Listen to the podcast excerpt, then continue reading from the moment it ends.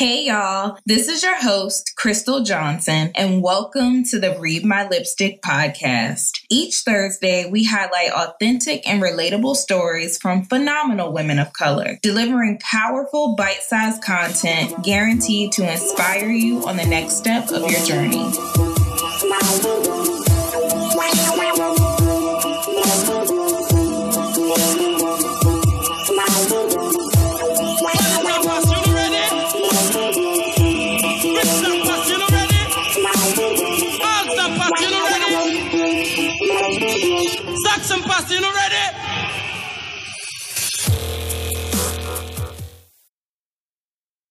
This is your host, Crystal Johnson, and welcome to the introductory episode of the Read My Lipstick podcast. I'd like to take a few minutes to give you all a brief introduction of myself, the podcast, and to answer my most frequently asked question, which is why are you starting a podcast? So I recently relocated to Oakland, California by way of a very small town in Virginia. I've lived most of my life on the East Coast and have for the last few years years been moving west. So I've just gotten here to Oakland, California, maybe about a month ago. Definitely loving it, um, but still repping the East Coast for my folks on the East Coast. So I was adopted at two weeks old to amazing parents. They welcomed me into their family as their own, and although neither of them graduated from high school, they provided me with everything that I needed. And most importantly, out of those things, they provided me with a strong work ethic ethic. So one of the memories that I have that I'll always take with me is how my father, who is illiterate, defied the odds by passing his CDL examination. His perseverance through this process taught me to always keep my eye on the prize and to never give up. After graduating from high school, I went on to obtain a bachelor's degree in sociology and an MBA with a concentration in HR management. Upon graduation, reality really set in in and hit me like a ton of bricks because I had no HR experience. Throughout my college years, I had to work, so I never actually participated in any sort of internship until the very last semester of my MBA program. So I found myself ugly crying on the floor every single night. And every time that I was rejected for opportunities over and over again, that cry got even uglier. And this happened for three three long, excruciating years. So after really just going through all of this and really being drained about not being able to do a role in the field that I wanted to be in, that I had gone to school for, that I had spent all this money for the MBA, I eventually connected with a black woman who was a leader at an organization where I was employed at the and she believed in me when I had stopped believing in myself. I had stopped believing that I do well. I stopped believing that I be more than what I was was at the time. So she shared a lot of actionable tips to help me to achieve my goals, to help me to walk in a room with confidence and to influence others, especially influence them to believe that I could do the role I was applying for. So I won't get into those tips that she shared today, but I believe that the rest is history. So today I'm an inclusion and belonging strategist, and I've had an opportunity to do the work that I love and lift others as I climb. I recently founded the Red Lip Collective because when I wear the color red, I feel fearless. I feel empowered and like I can take on the world. And I wanted to share that feeling with other young women of color through mentoring, through professional development, and the art of networking. And that actually takes me to my most frequently asked question Why start a podcast? So I started the Read My Lipstick podcast for a few reasons. The first first reason is that there are women of color out there who have faced similar obstacles as myself. Um, and through no fault of their own, their families may not have had the knowledge or the savvy to share about how to navigate corporate America or how to navigate the world as an entrepreneur. And my lipstick gives visibility to people who look like you and who can provide tangible actions you can take to reach your goal. The second reason why I started Read My Lipstick Is that stories are powerful and you don't know what you don't know. But being proactive is so much better than being reactive. And if the stories that we share here on the Read My Lipstick podcast can prevent at least one person from ugly crying like me on the floor, it's a success. Last reason that I started the Read My Lipstick podcast is that I hadn't run across anything like it that provided meaningful content in short, digestible bursts. What good is a story if you don't have time